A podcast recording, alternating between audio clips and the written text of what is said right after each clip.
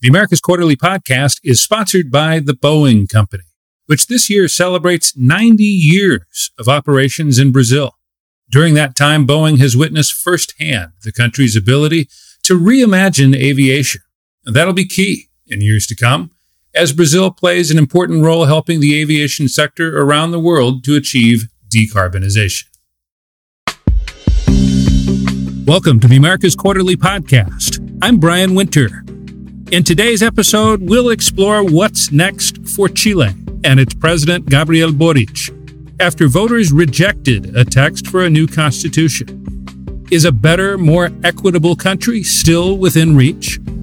Political parties are messy, et cetera. But still, we come together for these important moments, and the institutions are still there. So I would say that we have a lot of challenges ahead, but we are starting again with a good standing, I would say.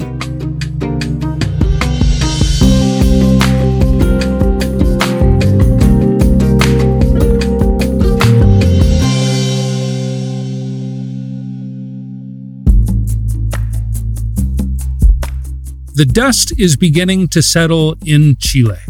After a whopping sixty-two percent of the population voted to reject a proposed new constitution that would have been one of the world's most progressive charters. So it's back to square one now for writing a new constitution, and to some extent for Gabriel Boric, the thirty-six-year-old president who took office to stratospheric hopes back in March. It seems like it was two years ago, so much has happened since then, and now finds his popularity in the low thirties, protests again flaring on Santiago's streets, and his plans for a progressive shift in serious doubt. This week, Boric's government and the opposition reached an initial agreement on how to start a new constitution writing process, and Boric has also made big changes in his cabinet. So we thought now would be a good time to take stock and ask several questions, including: what is a new proposed constitution likely to look like? How, if at all, can Boric recover momentum?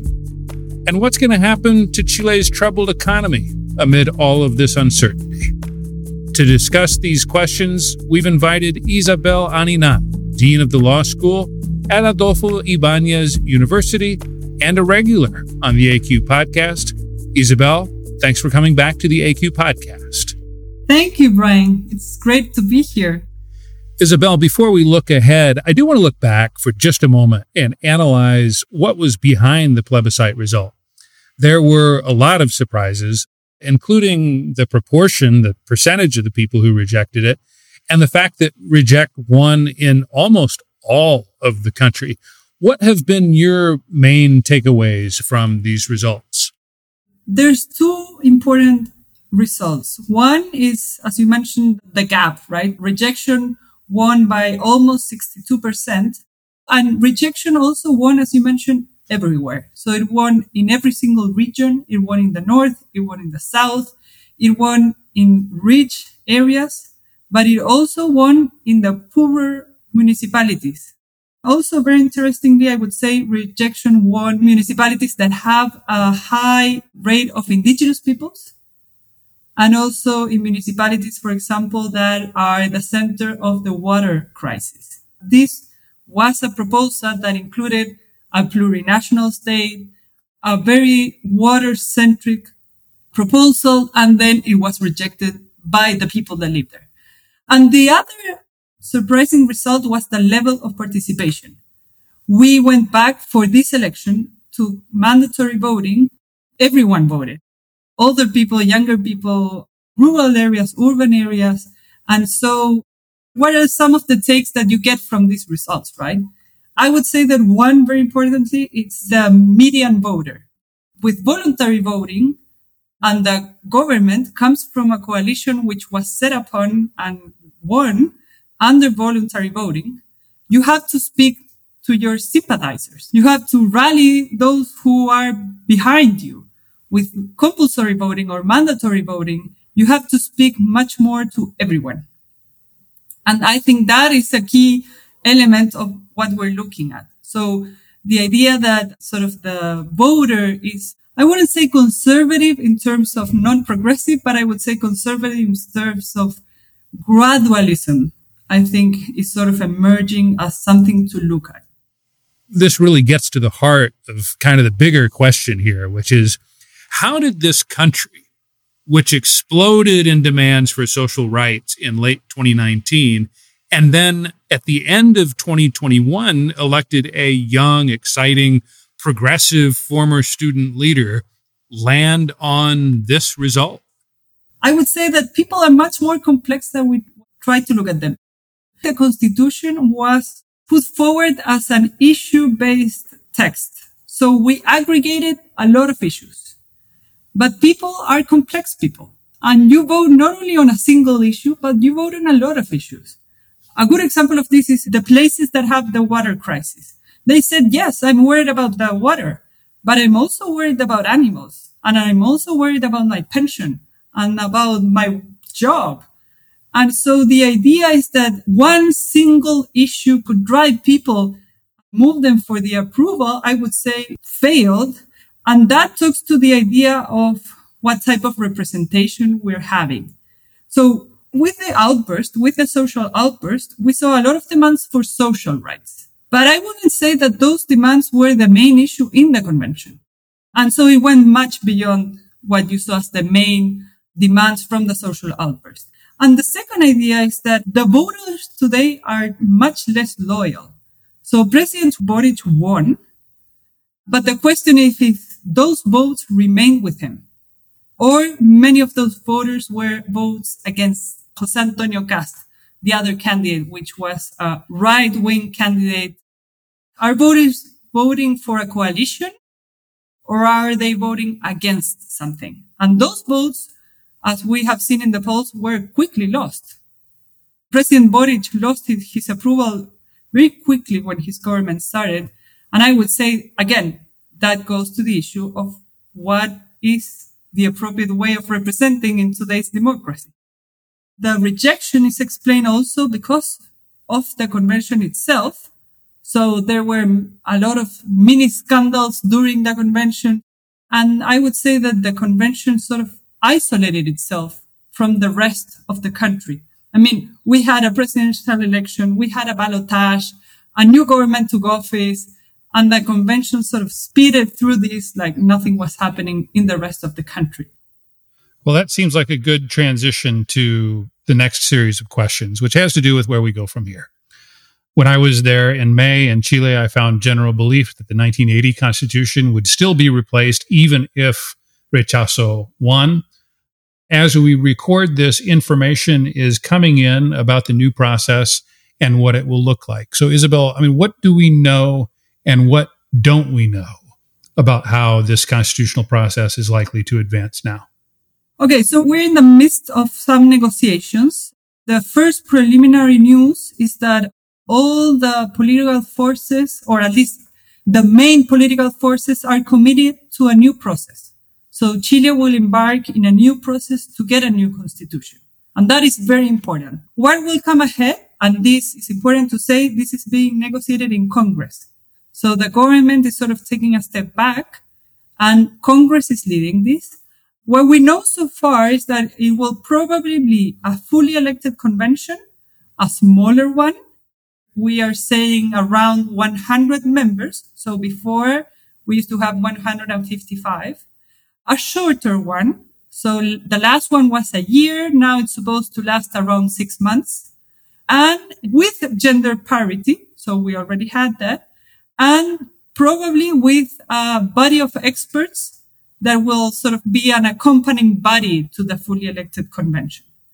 There are still many pending questions that we will see over the next couple of days.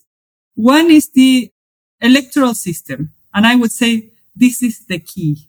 Many of the blames that we have been reading about the convention is that it enabled too many independent candidates to be elected. And that created a lot of fragmentation and a lot of uh, these single issue movements to being represented.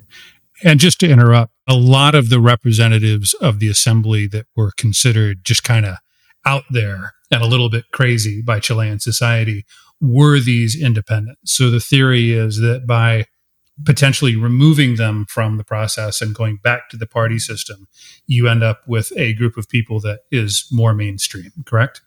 On one side, yes. And on the other side is independence generate a cost in terms of negotiating broader scheme of proposals, right? You, you have to negotiate with each one or each specific group. With having a more relevant space for political parties, you can negotiate with a broader group, and then the negotiations are much easier. So that will be the key question. And the other one is there are some voices with the idea of including reserve seats for the indigenous peoples. On the last convention, we had seventeen seats. The new proposals are much more on the way of including some seats, but proportional to the uh, number of people who vote for them. So you wouldn't have a set number of seats. And then the third question, just for those who are following Chile, is will there be sort of a pre-agreement on some of the main issues to be discussed? And so some of the parties, mainly the right-wing parties, are proposing that there's like some of a set of limits or the main topics to go into and not leave it as broad as we call it a blank slate as it was previously. Well, and that goes to the heart of my main question, because I think that there is a view right now, at least outside Chile, that from a moderate or center-ish perspective, that this is great, that you're going to come out of this with a new charter that will still be somewhat progressive, but less so than the previous version, that will enjoy a democratic legitimacy that the nineteen eighty Constitution written under the Pinochet dictatorship did not, and that the rules are starting to come together in a way where the group of people who actually conform the assembly is more moderate. But I question this Goldilocks scenario in part because of the margin of victory for reject on September fourth. It seems to me like with a fifty-five percent margin, maybe, you know, you could have seen more negotiation, but doesn't a sixty-two percent margin plus the massive participation give the right in particular license to be obstructionist and stand in the way of a document that might actually grant some of the quote-unquote social rights that people were protesting for back in twenty nineteen? I would say that the right is committed to a new process, but you see a very different disposition in the other reforms that the government wants to put forward. And so I would say that a negotiation handle will be used, for example, for the tax reform. The current government has a very important tax reform. It must do a pension system reform and also one in health. And so I would say that probably we will see a shift in how those reforms are put forward in Congress. So maybe the right says, okay, we'll play ball on the new constitution, but the left is not going to get what they want in these areas that you just mentioned. From what I gather, I would say that we will probably see that approach. The other one is still up for grabs in terms of maybe you can get a much more right-wing convention or maybe a much more center-left convention. Well, I, I want to get to that, but let me ask you just one more question about the Constitution. The main provisions in the charter that was rejected included changes to the Senate, a provision for plurinationalism, meaning setting up different legal systems for different groups of people within Chile's borders, as well as some language around property rights and natural resources that scared parts of the business sector. And look, I know we have so much ground to cover between now and when a new charter starts to take shape. But for investors and other interested observers in Chile right now, what is your best guess as to how a new constitution will look? Will it still be considered progressive? This is the one hundred thousand dollars question, actually. I would say that today we will come out with uh, social rights, definitely. I think that there's a great agreement beyond right or left. There's an agreement on social rights, on stronger social rights. I think we'll come out with a more decentralized country, not in the way that it was framed, but it's also an important challenge for Chile. I think that we will maintain the presidential system, but I think that uh, it will be maintained much more in the current terms than in the terms that was proposed. And I think that the judiciary, which was very much challenged in the last convention, will probably sort of go back to where we are. So I think the main changes that we will see, we'll be seeing them on gender, which I think is great, on social rights, and on decentralization. My bet is that the indigenous peoples will gain recognition, but we won't go into a plurinational state as a proposal. Well, time will tell. So let's turn to Gabriel Boric. He recently, since the plebiscite, he has changed the leadership of six ministries. What's the effect of this? I mean, does he still have any chance to save his government in a way that allows them to pass their agenda, or is he effectively a lame duck just six months into his four-year term? Well, the second scenario would be the worst scenario for Chile. Having a lame duck government when you have a presidential system and there's three and a half years to go, it's too much to handle. I would say that we probably will see a government that sort of limits the scope of its main agenda and also probably center a lot of more in its administration in terms of things that don't have to go through Congress, et cetera, et cetera. Like it or not, and maybe not, a bigger part of its agenda has to do with crime. It was not a big part of the agenda when the government started. It's now the main agenda in Chile, that and the economic crisis, of course. So it's becoming increasingly complicated in the south, Araucanía, which is the center of the Mapuche conflict, which has become more violent over the last year. It has to do a lot with violence. We don't have necessarily a big spike in crime, but we do have a spike in the level of violence used in crime. And so I think the government has to change its agenda because of the results, or at least do a partial reform of its agenda because of the results of September fourth, but also because of what's happening in Chile beyond the constitutional discussion. This is another area where I think longtime followers of Chile end up feeling shocked, because Chile always had this perception as not only being an oasis of democratic stability and economic growth, but it was seen as being significantly safer than many of its peers in the region. And I have spoken to investors and others over the last six months about how these numbers of violent crime are going up, and people are just shocked to hear it. I mean, why is this happening? And I guess more to the point, what has Boric been able to do to show, or at least try to show, that he understands the gravity of the problem?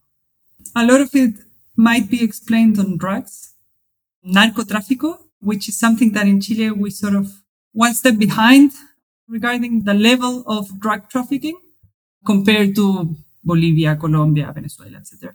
And I think that has penetrated a lot, much more than we were supposed or we were seeing. And the, also the penetration of weapons, which is something that, we, again, we, you saw crimes using knives, and now you see weapons. I think the interesting question here is that you have a left coalition or a center-left coalition, or, or a mix of both, actually. And the interesting question is, how does a coalition that comes from that side of the political spectrum deals with violence? We saw that question very deeply in Chilean society in October two thousand nineteen with a social outburst. Do we condone violence? Do we punish violence? Do we justify violence? And that has sort of come back, right? Of course, in very different scenarios, right? We're not talking about burning the subway stations or the violence that comes with student protests. But now it's the use of violence in very different settings, in the South, in regular crime, et cetera, et cetera. And I think that question for the left is a fundamental question. Well, and Boric, to his credit, has taken some steps that prior to taking office would have been unthinkable, such as sending the military into this proto-separatist region in the South. I mean, is it enough in terms of people's perceptions? Or I see him talking about it all the time on television. Has he done enough, or does Chilean society still believe that he doesn't have his head around this problem? Well, it's interesting to see the shift, as you mentioned. The Frente Amplio, the left part of the coalition, said that it wouldn't use the constitutional exception to send the military to the south, and it has done six or seven times, actually, during its government.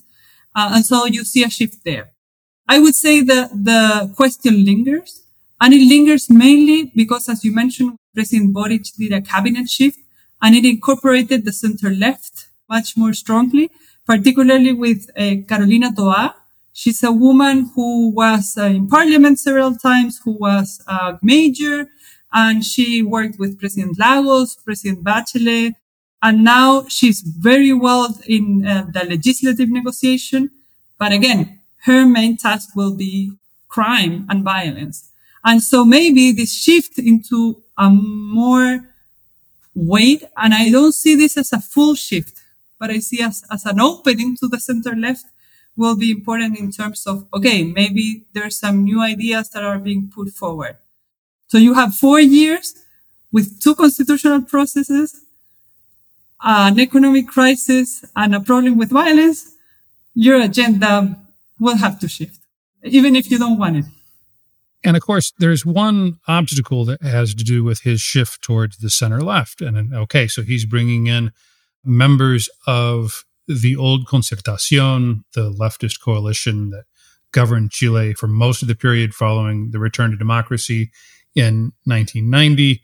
And that may help, but the other side of that is Boric risks losing people on the far left flank of his coalition, specifically the Communist Party, and the street in a country that's had a very violent protest movement over the last three years. And we've seen nothing comparable to twenty nineteen, but some flare-ups with scenes of burning buses and other scenes that are, you know, very reminiscent of some of that extreme violence that we saw at the end of twenty nineteen, some of which, of course, was also perpetrated by security forces.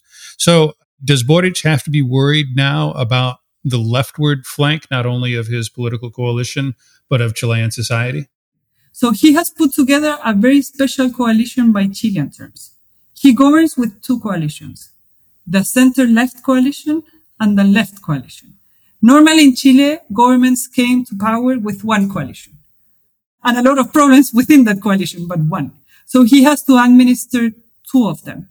But I would say that the good thing is that both ministers who come from the center-left and who are part of the political committee are very well versed in both worlds, right?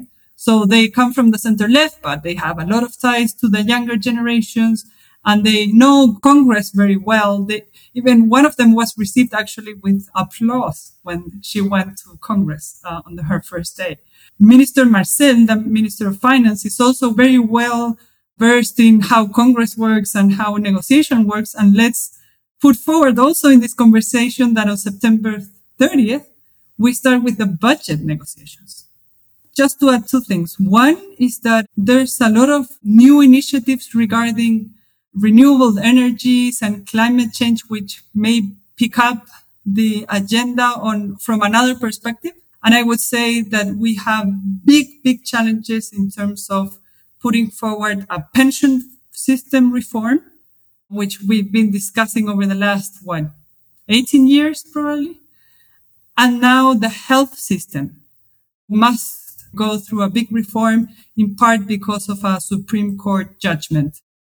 And so I think part of managing these two coalitions will be tested on these reforms that we will see.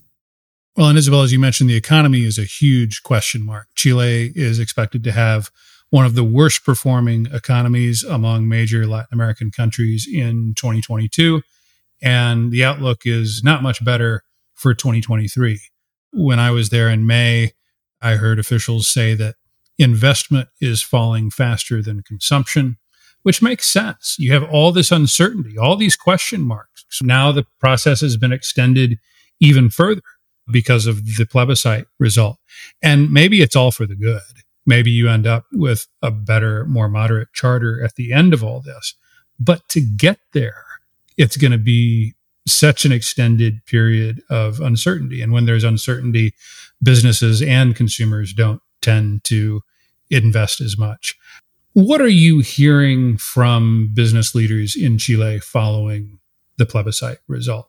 Are they grabbing their heads and saying, oh my gosh, we have another year or two of uncertainty, or are they more happy with the fact that the previous charter was rejected? The f- best phrase that I've heard that summarizes the feeling is, okay, we have uncertainty, but we have less uncertainty than we had with a bad document. So maybe we're going forward with a new convention, but the possibility that that convention is much more moderate than the one beforehand is more promising. I would say that today, the main problem with the economy is inflation. Isabel, although the referendum results shocked many observers in Chile and abroad, I still sense some room for optimism from you. Is my interpretation correct? Do you think a better Chile is still within reach? Well, we have to reach it. Maybe the road is much more complicated than we thought so, but uh, I would say, look, we had a referendum which voted the highest level of people that we've seen since the late eighties. And we had the results in two hours. And the level of civility, of respect, of the regard from the institutions was one hundred percent. Nobody doubted the results.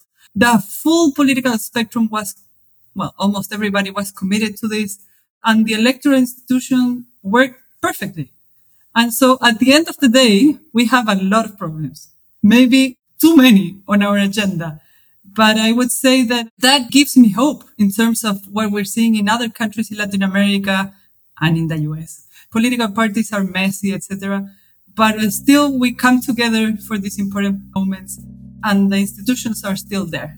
So I would say that we have a lot of challenges ahead, but we are starting again with a good standing, I would say. All right. Well, Isabel, thank you so much for joining us on the Yankee Podcast. We'll be rooting for Chile and watching this process in the months ahead. Thank you, Brian, for having me.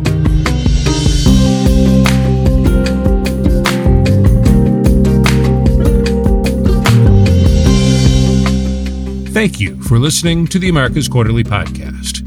If you enjoyed this episode, please leave us a review, give us a rating, and subscribe wherever you get your podcasts. The Americas Quarterly Podcast is produced by Luisa Franco and edited in partnership with Human Group Media.